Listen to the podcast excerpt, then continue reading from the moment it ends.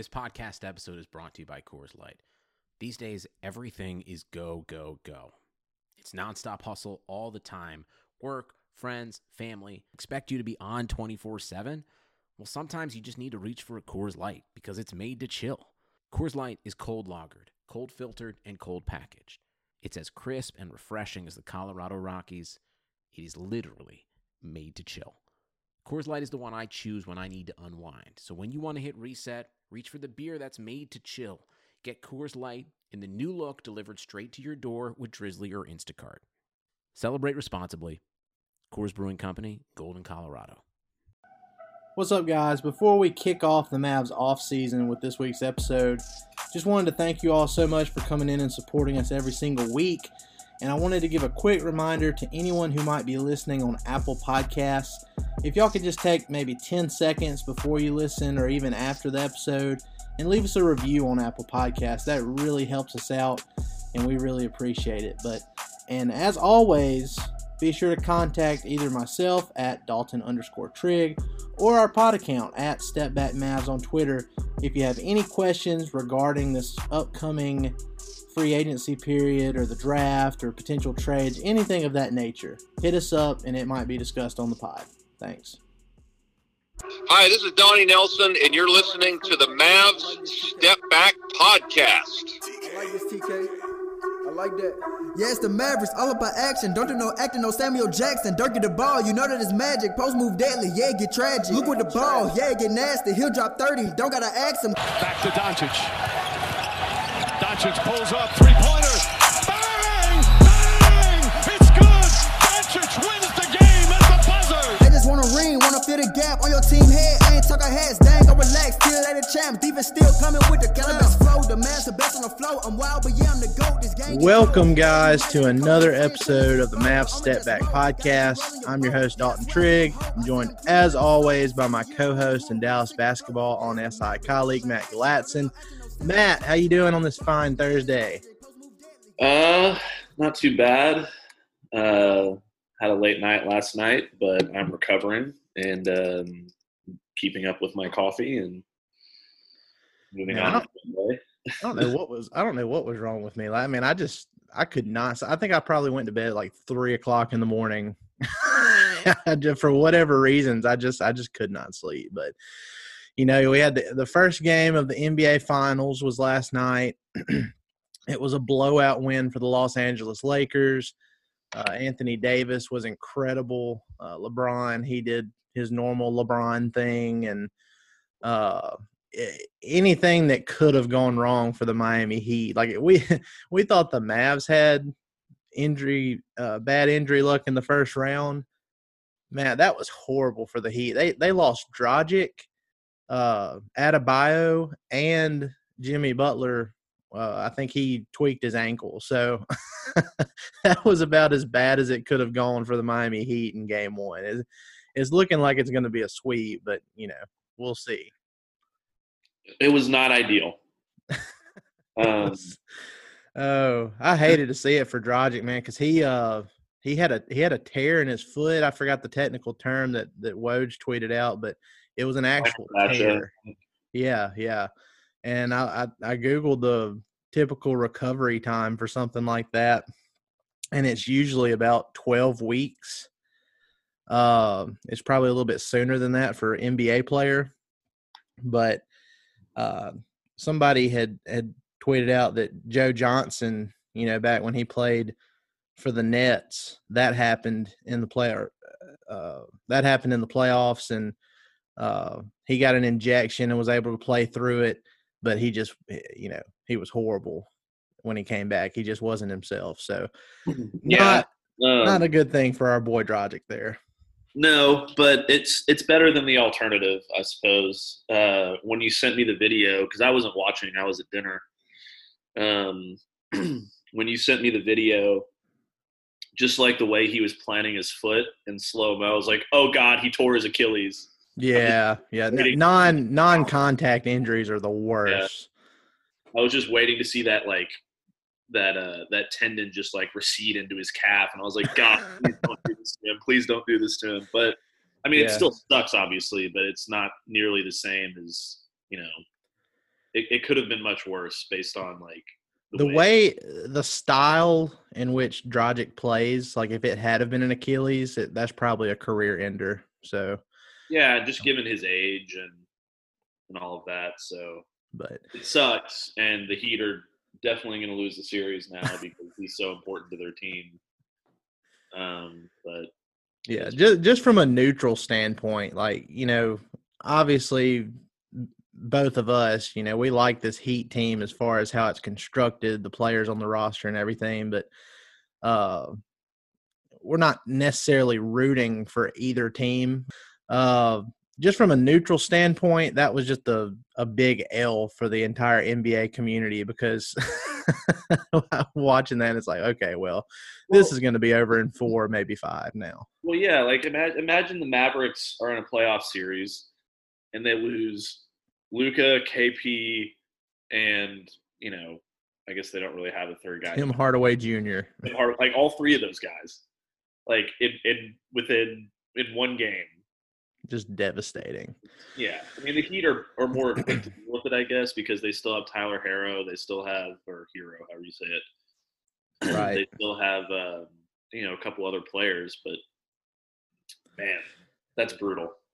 It is. It is. And hey, I mean, as deep as the Heat are, I mean, as as tough as they are, as gritty as they are, I mean, who knows? Maybe they'll come back in game two and shock some people and and steal the game there. But did you uh, did you see what Adebayo's injury was? I didn't see what it was. I just heard he got some. It was something to do with his shoulder because like he couldn't even raise his arm up at one point. So it was a it was the foot for Dragic, the shoulder for Adebayo, and uh, Jimmy Butler turned his ankle pretty bad. Yeah, I saw the ankle, and that looked that just like sh- sent shivers up my spine. like, oh. Ban ankles 2020. yeah, for real. But so there's that, and then also we're gonna you know just kind of jump into our our third mailbag this off season. These have been super fun, guys. Uh, uh, y'all have sent us some amazing topics to talk about.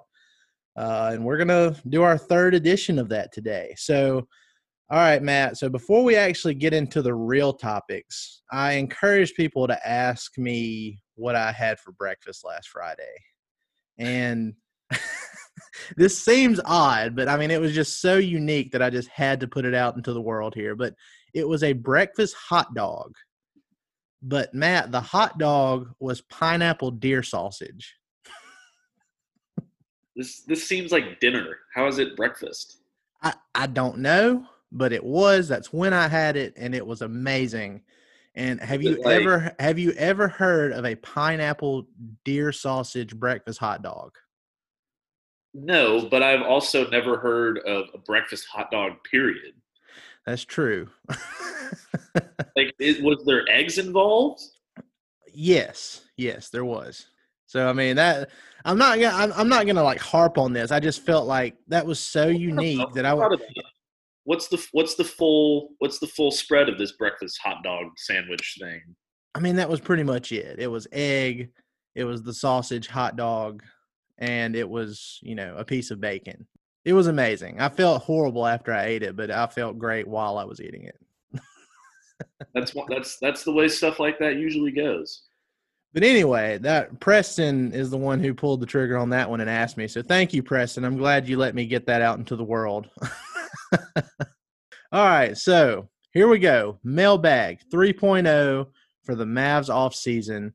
We're going to start with Chris our guy Chris, he's been a long time uh, follower of the pod. He's one of our day one guys. He says, "Who do y'all predict will be gone next season?" Uh, Matt, I know it's probably the popular thing to say Delon Wright because I think you know the majority of us believe he's going to be gone in in one way or another. I'm gonna. I'm gonna I'm gonna say Tim Hardaway Jr because I've I've said that hmm.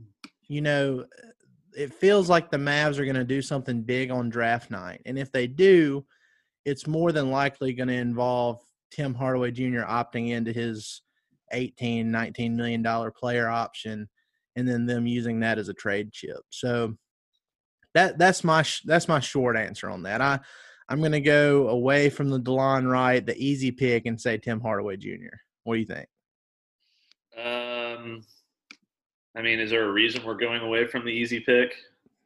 That's just what I. That's just what I was thinking about it, and I was like, I could say Delon Wright, but I mean, I really feel like if as many trade scenarios as I go through and I explore for the Mavs, it seems like every single one of them or the majority of them involves Tim Hardaway Jr. So Yeah, that, that's going to be my predi- prediction there. My other one. Uh, might hurt your heart a little bit, Dalton, but oh it's no. it's Justin Jackson. Uh, well, okay. Uh, I- think I honestly think all three of DeLon Wright, Tim Hardaway Jr., and Justin Jackson could be gone next season, and they might all be going to the same place. Yeah, So- see, here's the thing. I you know where I stand on it. I I love Justin Jackson. I think he's a great dude. He's a he's a friend of the pod. He's come on here uh twice now. But with that being said, I don't know that I've been on the island for a while now. Which mean- might which might shock some people, but I mean, I, I'm just saying. It is what it is. It's not. It's not a big deal one way or the other. It- Yeah. you know, it's a business. If he has to get moved, he has to get moved. Um, I like him a lot. He's he's a great dude. I just uh, I could very easily see him being a part of some package that that gets the Mavs involved in a trade in some way, um, either this offseason or um, well, I mean, obviously this offseason, either during the draft or like a sign and trade and free agency or whatever.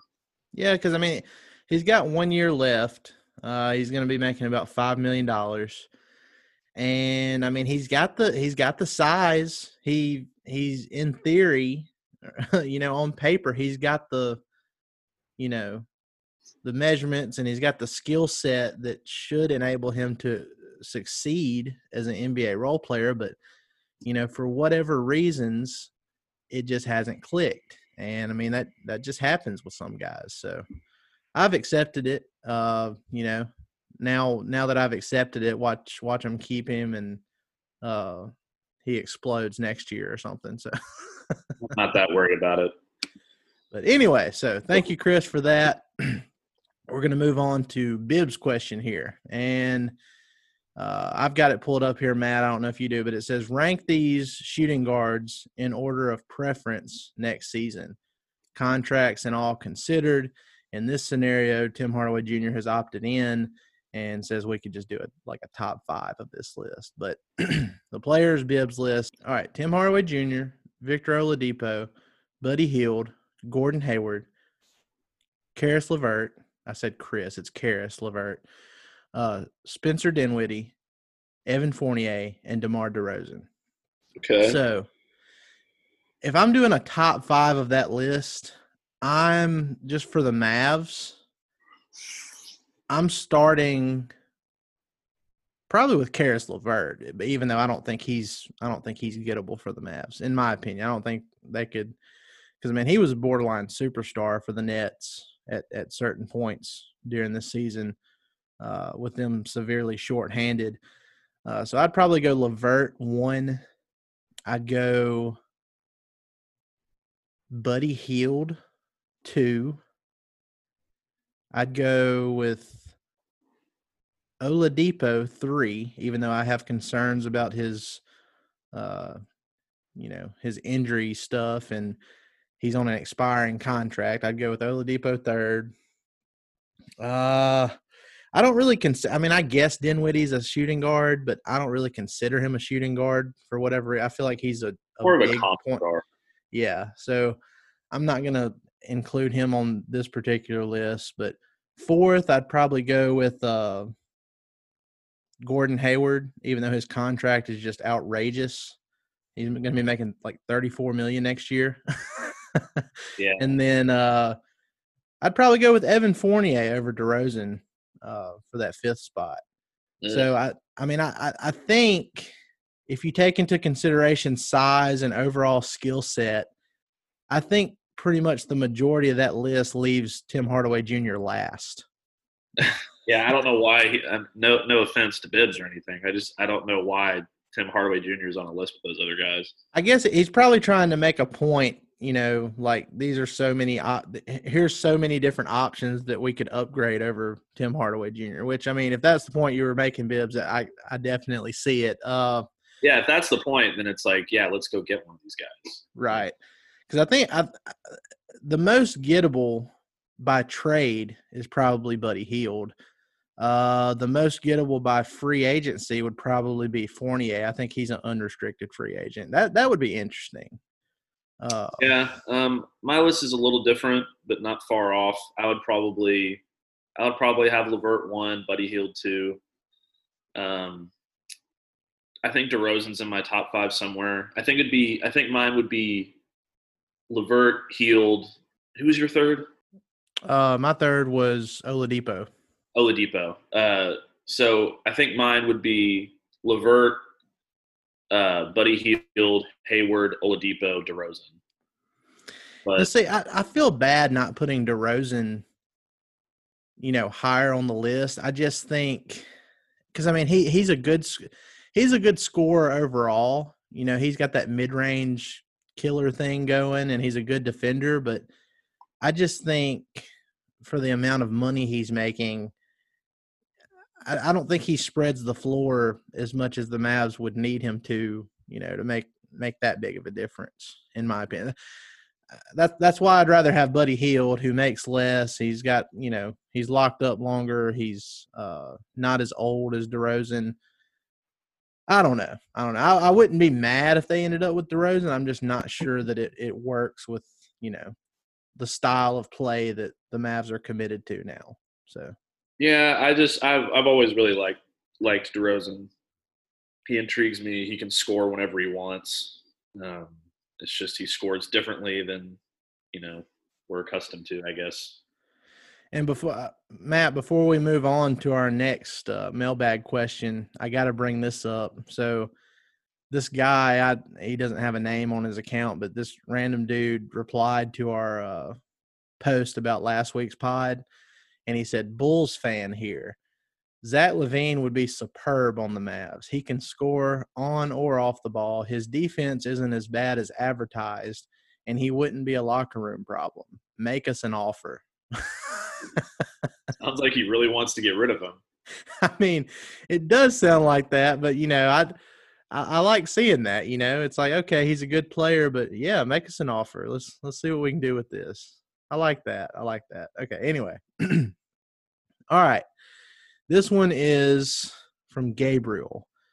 In a draft that's filled with possible good role players, which the Mavs sorely need, and considering the Mavs have scarce picks going forward, wouldn't it be wise to maybe try drafting for once? Uh, well, yes, in theory, but no if if you take into con- in, into consideration the Mavs' overall draft history, uh, especially outside of the lottery. You Yeah. know, because it's for whatever reason, it's just a fact for the majority of the Mavs' years of existence, they are just not a good drafting team. And that's not to say that it couldn't change this year, but I would feel much more comfortable with them trying to package those picks and try to add a difference maker or two, you know. And Yeah. That that's just where I'm at. I mean, in theory, yeah. I mean, they they should try. uh, He said maybe try drafting for once. Well, that's the thing, you know. They they have tried drafting. it's just Yeah, I mean, it's just not gone well. you can count on one hand how many good draft picks this team has had in the last two decades. Yeah, it, it's really Like bad. It's really bad, so I don't trust them to draft. Um, Yeah, mean, I was. really like a guy. They really like a guy. Like they really like Dirk, and they moved heavens and earth to get him. Yeah, They did the same thing with with Luka. Um, but outside of that, they've never really drafted anyone with with this current, you know, this current structure in place with with Donnie and Cuban and Carlisle. I know you know Dirk was obviously pre Carlisle, but they've never drafted um, outside of Luka, Really, they've never drafted someone who's been more than like a good role player, and Right. that's only happened like twice. Yeah, I mean it, it's really bad. I was talking with uh I was talking with our guy Richard uh Stamen the other day. Y'all know him as Mavs Draft on Twitter. We were talking about it a couple weeks ago about just how horrible their drafting history is. Like just going down through the list of every time they've every time they've made a pick and it's just it's crazy how much they've they've missed. Now they've had a couple of home runs, like you said, when they know exactly who they want. When Donnie identifies his guy, you know it, it's worked out pretty well. But that's only happened like twice. so, uh, and and the Mavs aren't drafting that high either. You know, it was in the top ten uh, both times when when that happened. So, yeah. I I just think uh, Gabriel that if they do end up drafting, I'll support it. You know, I, I never want to doubt Donnie or the the scouting department for the Mavs, but like I said, I, I would try and look around and see if there's a way to add a difference maker by packaging those picks. So that's where I'm at on that. Yeah. Uh, moving on to Gregory's question here, he says, "Who would who would you say the ideal third star and co-star would be for the Mavs? Victor Oladipo, Jrue Holiday, Rudy Gobert, someone else? Uh, well, I'm gonna I'm gonna say definitely no on Rudy Gobert because, I mean, we, it's I, I wrote about this on DallasBasketball.com yesterday. Uh, basically, it was it was say three reasons why the Mavs shouldn't consider Montrez Harrell. Uh, and I mean, it was about Montrez Harrell, but it was really about expensive centers overall and how they're just it's just not something they need. So if you if it's if it's a big man that can't shoot and he's got a big price tag on him, I just don't think he makes sense for the Mavs. So that's a no on Gobert. Uh, if we're just consider if we're just comparing those two right there, Victor Oladipo and Jrue Holiday, I'd take Jrue Holiday in a heartbeat. I don't know about you, but Yeah, um, probably. That's probably the way I would go. I mean, Uh, I just I, I think it's I think it's a lot less of a risk. I think it's you know, uh, both guys would be a, a fit, but you know, I, I just think Holiday, he's a little bit bigger. Um, I think he's slightly more reliable as far as injury stuff goes, even though he's had some problems himself. Uh, that that's where I would go is Jrue Holiday. But if we're talking ideal third star, just out of everybody, not named Giannis, it'd be Bradley Beal. And I've said this forever. Yeah, definitely. Um, so I don't even know. Like I said, we don't even know if that's even possible. The Wizards, they're super, super bullish on the idea of even considering trading Beal, but you have to think at some point Beal's got to start thinking about his legacy. And uh, he may eventually want out of Washington. So Yeah, uh, I I don't want Gobert either. Um, I don't know what everybody's fascination is with him. To be honest, it it's. it's I think I think what it is, Matt. I honestly think what it is is uh it's kind of like recency bias because the Mavs they didn't have Willie Cauley Stein in the postseason. Uh, Dwight Powell was injured. KP got injured, you know, and didn't play the rest of that series. So if you if you just look at the playoffs, it's like, oh man, they really do need another big man. But I mean, they really don't. They just need to be a little bit more fortunate with with health uh, going forward. So, I mean, what they really need is wing depth.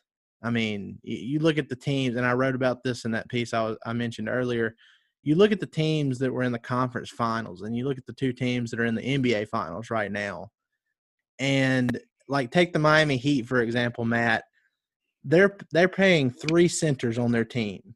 The best one they've got that plays and starts, he's like their star, is Bam Adebayo, and he's making 3.5 million on a rookie contract. The other two are Kelly Olynyk and Meyers Leonard, who both make 11 million each, and both of those guys hardly see the floor because it's just that's just not the way you win in the playoffs anymore, you know. And yeah, the Lakers they're they're really big. You know, they've got Anthony Davis and Dwight Howard and uh, JaVale McGee. But I mean, yeah, look what they're being paid though. You know, they've got 33 million tied up in those three players, and Anthony Davis makes 27 of that 33 million. so uh, that that's where I'm at on that. I mean, yeah, if you want to add some some big guys to do the dirty work and everything, that's fine. I just I don't think you can pay him more than five million dollars a year, uh, given the NBA landscape. But anyway, especially when you've already got KP sitting there. Right. All right, so we're moving on to Austin's question. Austin, I think he's contributed in every mailbag we've done. Good to have you back on this one. He said, "Put your GM hat on. What would be your perfect offseason for the Mavs based on that?" what would the ideal Mavs starting five for next season be, and how would you arrive to that end result? Uh, Can I go okay. first? Huh? Yeah, you go first. Okay. the ideal off season for me. Um, I mean that's that's a very broad way to put it, but I've already I, got my answer. So yeah, um, the first thing I would do is uh, get Bradley Beal in a trade for um, you know Tim Hardaway Jr., whatever you know Delon Wright and Justin Jackson, whatever other piece, you know, first round pick, whatever. Um, and then sign Goran Dragic to a, uh, a, a MLE or whatever that minimum MLE. I don't care. Hey, don't don't start that. Don't start that. Uh, I don't know if we're doing that now, but anyway, go ahead. and then your ideal starting five is uh, is Luka, Bradley Beal, uh, Dorian. Uh, you probably need to find another wing out there somewhere. Um, I'm not sure where that's coming from, but that's a great place to start. You get those two guys. Goran's your sixth man, and uh, you know, KP's obviously at center, and hopefully Dwight Powell's back and you know where he needs to be. So your starting five is is is Luka, Bradley Beal, Dorian, maybe Dwight and KP. Well, here's here's the thing. I just excluding Giannis from anything because I, I, that's that's the pipe dream of all pipe dreams, and I don't want to go down that you know that rabbit hole right now. But I'm with you on the Bradley Beal thing. I think that would be, you know, ideal. And say say the Mavs make that work and, you know, they're they're still in the same spot that they are now as far as uh as far as the uh, salary cap goes. If you do that and say you go out and offer the full MLE, which would be around nine million dollars to Jae Crowder, who you know that would that would be a little bit of a raise for him. I think he's making around seven million right now, and the MLE I think it's a minimum of a three year deal you have to give. You have to give a player for that. So, say you trade for Bradley Beal, and then you go out and sign Jae Crowder too, and then you roll out a lineup of Luka, Beal. You can either put Jae Crowder or Dorian Finney Smith at the three or the four and then you have KP at the five. I think yeah, that's pretty versatile. What's that? Forgot about Jae Crowder. Yeah, yeah. I mean, I I think that'd be pretty versatile. That'd be pretty gritty. I mean, I that that sounds like a a title contending starting five in my opinion. So that for me for this off season, that would be my ideal scenario. So. Yeah, I completely forgot about Jae Crowder. um, so yours he, is better than mine. He hasn't been as good as he was earlier in the playoffs, but I mean, that's probably a good thing for teams who want to pursue him. if he doesn't break the bank. And who knows, maybe maybe the MLE wouldn't be enough to you know, to sign him. But uh, you could always do some kind of salary dump trade with you know Justin Jackson or somebody else and create Well- a little bit extra room. the MLE is is if you know a lot of times players like him will have an awesome playoffs like he's done and he'll earn himself some money. So the M, the MLE is probably not going to be enough. Um, The thing about that is, and most people don't realize it, and I was I was made aware of it the last time we spoke about it, but the MLE there is a thing in there to where it has to be a minimum of of three years. So yeah. I don't know. He might have made himself some money this offseason because you know people people see the kind of value he can bring in the playoffs. So um, it might be a little tougher, but I would love to have him on the team. That's a that's a very you're right. That's very tough. You know, tough starting lineup really on both sides. So um, very very switchable. I mean, you can you've got Luka on the front. I mean, he's not a great defender, but he's we saw flashes of what he could do with just his you know sheer size in the in the postseason. And you know he's probably going to get better going forward. So you've got him at, at your point guard, and then you've got three guys in the middle who are switchable wing defenders, and they can all hit threes and then you've got KP, you've got a unicorn at center that can block shot and hit threes. That just that just sounds like a recipe for success. So and then coming off of a, a plantar fascia injury, you can sign Goran to the uh, the vet minimum, and, right, and have and, uh, and have him and uh, and Dwight, you know, and and and Brunson and those guys coming off the and Seth coming off the bench as your second unit. I mean, that's not that's not too bad. that'd be a pretty deep team. I'd I'd be very interested in seeing that go down. Yeah, it'd be, it'd be fun. That's for sure. My my only thing is I I don't want people because Dragic got hurt in the in the finals to be like, oh well, he's old and he's injured and he's not going to be good because that's the same shit they were saying last season. Yeah. And he's Well, I mean, look to to come back. it's it's one thing. It's one thing if you have Dragic being your leading scorer in the postseason, like that. That's how it's been with the with the Miami Heat.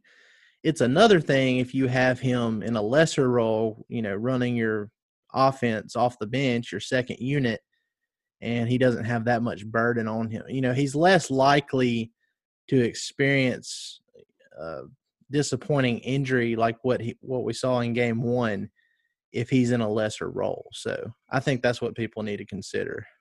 Right, and it's you know, it's the Chris Paul thing because you know when, when Chris Paul was was with the the Rockets, um, they were running him into the ground. Yeah. He got hurt, and the Heat had been running Dragic into the ground. I mean, he's probably not playing the same amount of minutes that Chris Paul was playing, but he's he's still you know he's got some miles on that body, so he he, he needs a little bit more rest than than Luka does. Yeah. So um, that would be ideal to get. You know that that takes you from seven seed to to two or three seed in a heartbeat, in my Yeah. opinion. And I mean, look, the you know, there were rumors uh, this past week that uh, Victor Oladipo and uh, Miles Turner they they might be wanting to get out of Indiana, and then so obviously uh, people start connecting. You know, the Mav should the Mavs want in, and we wrote about it at DallasBasketball.com and all that. But I mean, yeah, that something like that would would improve the team, but you know, it- it's just it's not an ideal scenario. Like as soon as I see something about Bradley Beal get leaked out as we get closer to the draft, which is on November 18th, like that's when I'll start, you know, really listening to some of this stuff cuz that's what I'm looking at. I I really think we're going to see something um pretty big for the Mavs on draft night. I just I don't see them keeping those picks. I think they'll be proactive, you know, they'll be aggressive because they know they have to take advantage of having an all NBA first team player, uh, a player that was top 4 in MVP voting and he's got two more seasons left on a rookie contract. They've got they I mean they they they have to take advantage of that. Yeah. So I fully expect them to be super aggressive this offseason. Complete 180 from what they were last offseason. yeah, I agree. All right, next one. This is from say, well, if I if I butcher your name, I'm so sorry, but I I, I want to say it's Say, but if I'm wrong, yell at me on Twitter. Uh, anyway, he says, "How could the Mavs free up money to sign Jerami Grant?" Uh, well, I mean, you can go about this a couple of ways. Is the MLE an option for Grant? Probably not. Uh, as well as he played in the in the playoffs and the Western Conference Finals against the Lakers, I'm pretty sure he's going to make more than nine million dollars a year. He'll probably be in that uh, probably 15 million a year range. So you'd probably have to do a sign and trade with the Nuggets, or you'd have to just find a way to free up cap space by you know offloading Delon Wright and Justin Jackson and uh, you know make some separate moves like that to free up space to where you can just sign him outright. Uh, so I mean that's that's uh that's a pretty straightforward one on that. I, I love Jerami Grant. I think he'd be an excellent fit with the Mavs, same as uh, you know, Jae Crowder.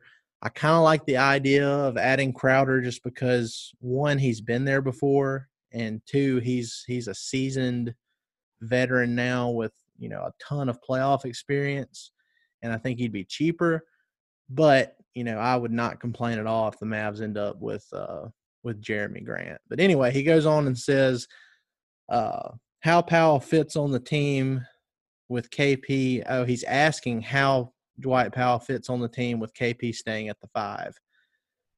That is uh that's an interesting question too because you know the Mavs they didn't skip a beat when Powell went out. There were times where they missed his uh his vertical spacing, I guess, but I, mean, don't K- think that's true. K, KP moving to the five, that just completely unlocked, completely unlocked all of his powers because from I, I went and looked last night, Matt, but from the end of January, from January 31st through the end of the season, KP averaged 27 points, 11 rebounds, two assists, and two blocks per game while shooting 47% from the field, 37% from three, and 85% from from the free throw line. I mean, that's that's all NBA level production. Yeah. Uh, and if if he can just stay, that's the biggest question with KP. If he can stay healthy and they keep him at the five, next year is going to be incredibly fun because he spent the first half of this past season just getting his, you know, his legs back under him, getting used to the game again. Hadn't played in like two years. What we saw from the end of January through the end of the season, and then in the bubble, he made the all all bubble first team. Uh, with how he even took it up to another level in the bubble, but what we saw from him during that time frame is I think what's going to be the norm for KP going forward. So Yeah, I, I don't know. do. I don't think I don't think it's fair to say that they didn't skip a beat after they lost Powell because there was definitely plenty of plenty of time when they needed him. I mean, he it's, it, it, everyone knows if you follow me on Twitter how I feel about Dwight Powell sometimes. He frustrates the hell out of me, but when he's on the floor, they're more efficient than when he's not on the floor, and that's a fact. Um, Well, here's the So- thing, Matt. I, I don't mean to cut you off. I'm just saying. I bet I pretty much just meant that from a starting lineup standpoint because we know Yeah. how well Powell plays alongside Maxi Kleber. Kleba. Yeah. So, So, that, that's kind of where I was going with this. Um, I don't know if he's a starter or not. I, in today's NBA, like, I mean, obviously, when you know, I was talking a few minutes ago, I said he would be in the starting lineup. Um, but I think, I think the way they should approach it is is having him, you know, having him come off of the bench as your reserve big because I mean just look look at what we were dealing with in the playoffs.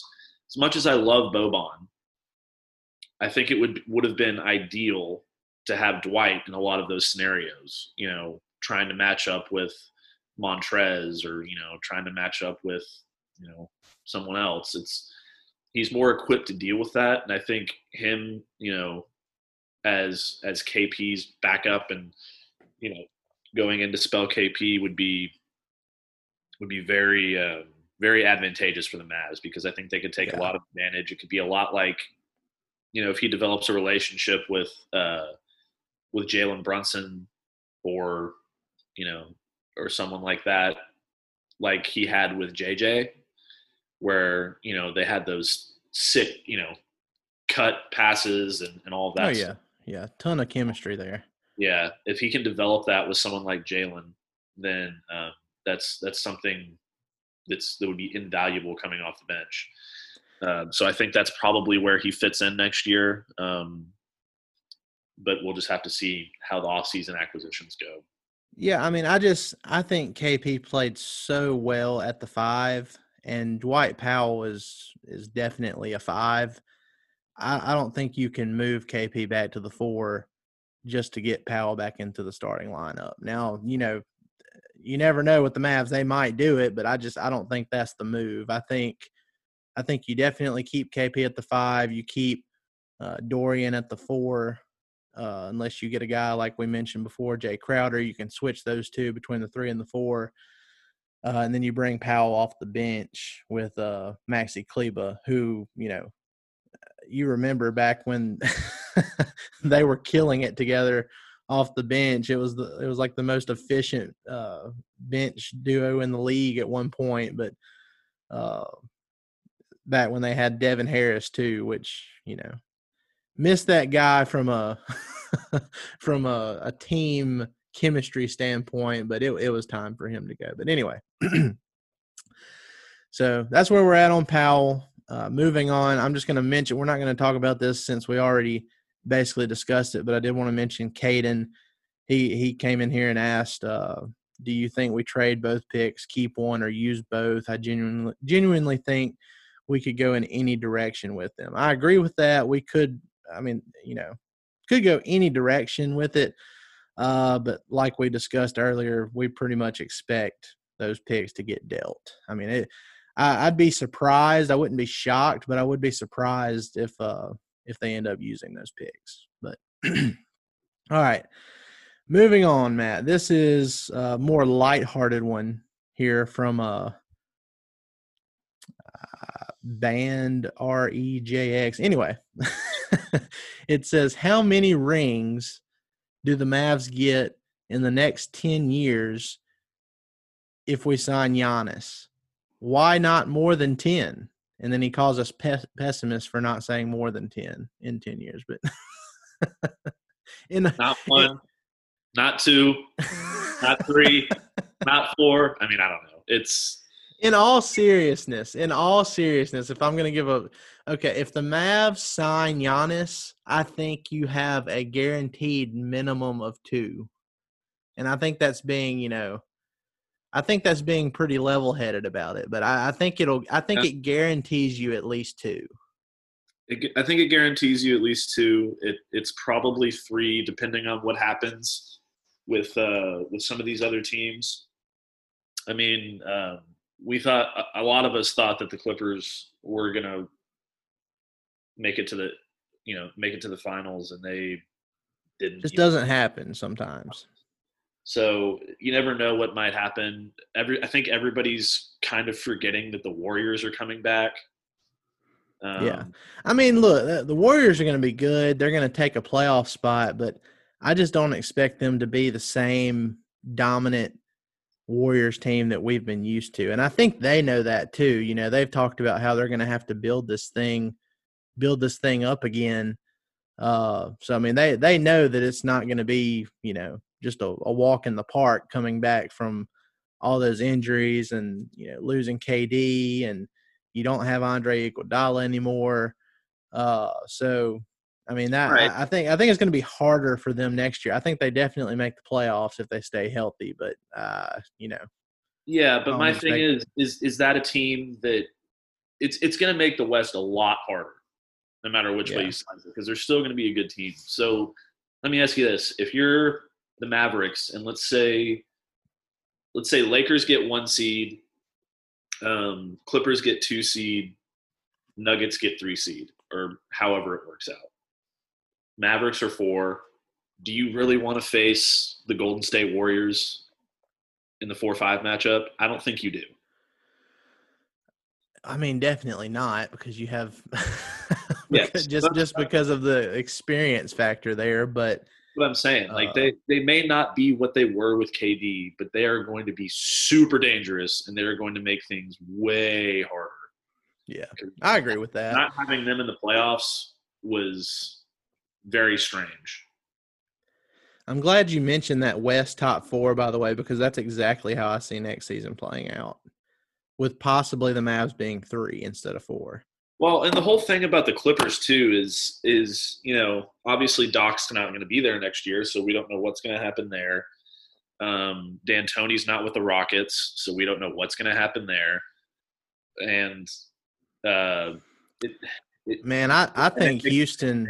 I think Houston's about to blow it up. Sorry to interrupt you there, but I, I it just it it kind of feels like they have just they've just been kind of running out of ground ball with with this style of play.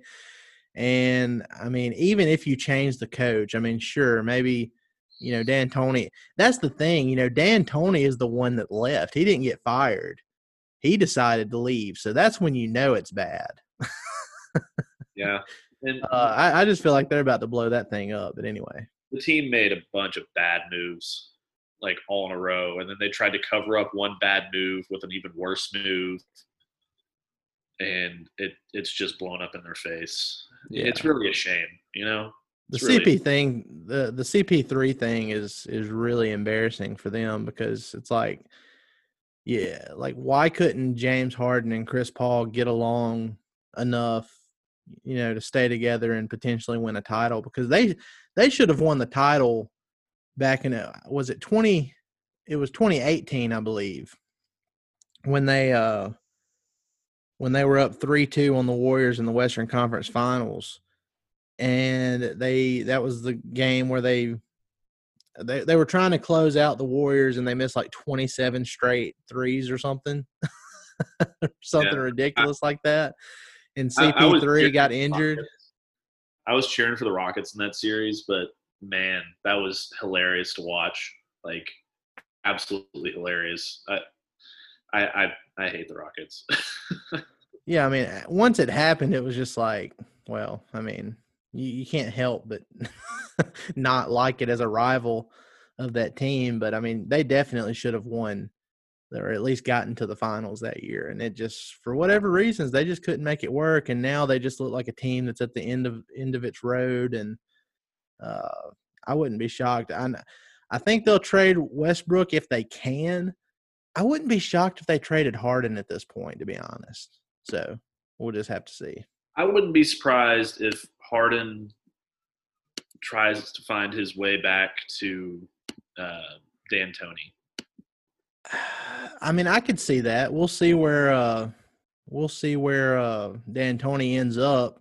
You know, if he ends up in uh Indiana, that might be that might be a team to watch out for because if Oladipo and Turner are wanting out, I have to look at the the trade machine, but I think that would match up pretty well with Harden, salary wise. So, you know, Because I mean, it seems like it seems like that's you know when a guy like when a guy finds his coach and he I mean he he follows him everywhere. Um, it's like the Belichick and Brady thing. I know Bel, you know Brady just left, but it's like it's that kind of thing where it's like they're so um, synonymous with each other at this point that I don't think I don't think there's any way that they don't you know play together.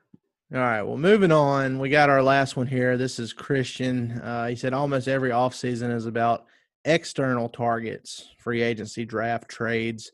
Is there anyone internally you're excited about next season, either seeing more of or continued development? Uh, yes, uh, I'm. I'm interested in one of the two way guys. Obviously, Josh Reaves. He he showed some flashes uh, during the, you know, the bubble games when he got to play. Uh, I'm interested in seeing his further development because I think he really could be a useful role player for the Mavs going forward. Uh, as far as the other guys on the team, I mean, everybody was was so good shooting the ball. Dorian Finney-Smith, Maxi Kleber, uh, Tim Hardaway Jr. You know, they they all shot the three ball so well uh, this past season that it's really hard to expect them to do better next season. If anything, you almost expect them to regress slightly uh, because they shot the ball so well. But um, I'm looking forward to Jalen Brunson's third season, assuming he doesn't get dealt anywhere because you know, he's had his moments as a backup point guard. He's really good as a starter. You know, he's kind of crumbled a little bit, but you know, as a backup guard, he's shown that he's more than capable of taking on that role, and he's been really good at it. And I'm I'm interested in seeing how he further develops going into his third season when he comes back from that uh that shoulder injury. So that's where I'm at, Matt. Yeah, uh, Brunson is mine. Um, I want to see where he goes. Uh, we all got a little frustrated with him at points last year, but you know he was a Yeah. second year player, and it's like, um, it. I hate the people that that assume a guy is done developing and has no room to grow after like his rookie or second season, because I mean that that's that happens with NFL, that happens with it's like when you're drafting like you hear people talking about the nfl draft and they're like oh well uh, you know he can't do this and he can't do that he's not strong enough to do this it's like dude he's 21 and he's an athlete he can grow into it Right. And I, I think i think uh, i think brunson has a lot of stuff that he needs to work out as far as his game goes but he's got he's got the right the right tools, I think, for for what the Mavericks want him to do, and I want to see this the next step he can take. Because if he can take the next step that I think he's capable of taking, then he can be very a very important uh, part of the rotation. Yeah, yeah, I'm with you on that. You, you know, you look at uh, you look at Kawhi Leonard, for example, and obviously, I, I'm not saying that Brunson is anywhere near. I'm just talking about like from a delayed uh, development standpoint. You know, Kawhi averaged eight points per game as a rookie. He averaged 12 points per game in year two and in year three. And then, you know, it wasn't really until uh, year four when he really started to take that next leap and uh, as far as his overall production. So, I mean, you you got to give guys time. Not ev- not everybody is going to be like Luka and come in from day one and be a, a mega star. So, Right. yeah, I'm mean, very interested in seeing how like- Brunson does. Like look at Josh Allen with the Buffalo Bills. Everybody Oh was yeah, yeah, everybody was trashing him coming into the draft. Like, oh my God, the Bills are so stupid. He's so inaccurate. Blah, blah. Look at what he's doing right now. yeah. He's been amazing. Like there's a reason that we're sitting in chairs talking about this and the people who are scouts making the picks and, and doing those things and projecting the future of these players are doing that job. Like we know stuff but they they really know stuff. So if they see traits in somebody that they like they're going to pick him because they think he can turn into something. And i think brunson he was ready to come into the nba as a rookie for sure but i think they also projected some things, some traits for him that he's going to either develop or improve, and that's you know that's really why they drafted him because they think three, four, five years into his career he can be something special. Well, and it's not just his skill set. It's you know, like you mentioned, they they pinpoint traits in these guys, and you know, he was a he was a big part of that Villanova championship team, and you know, he he's shown that he can perform in big moments. So that's another thing they look at. He didn't get a chance to show that this year because of the unfortunate shoulder injury, but you know, hopefully he'll get to show that next year. So I'm excited about it. Uh, so that look, guys, that's going to do it for this week's mailbag. And Matt, just to touch on one football point, because you mentioned Josh Allen, y'all need to get off of Dak. It's not Dak's fault. Oh my god. Dak is amazing, and it is not Dak's fault that the Cowboys are just a dumpster fire right now. So Look, l- let me talk about this for a second.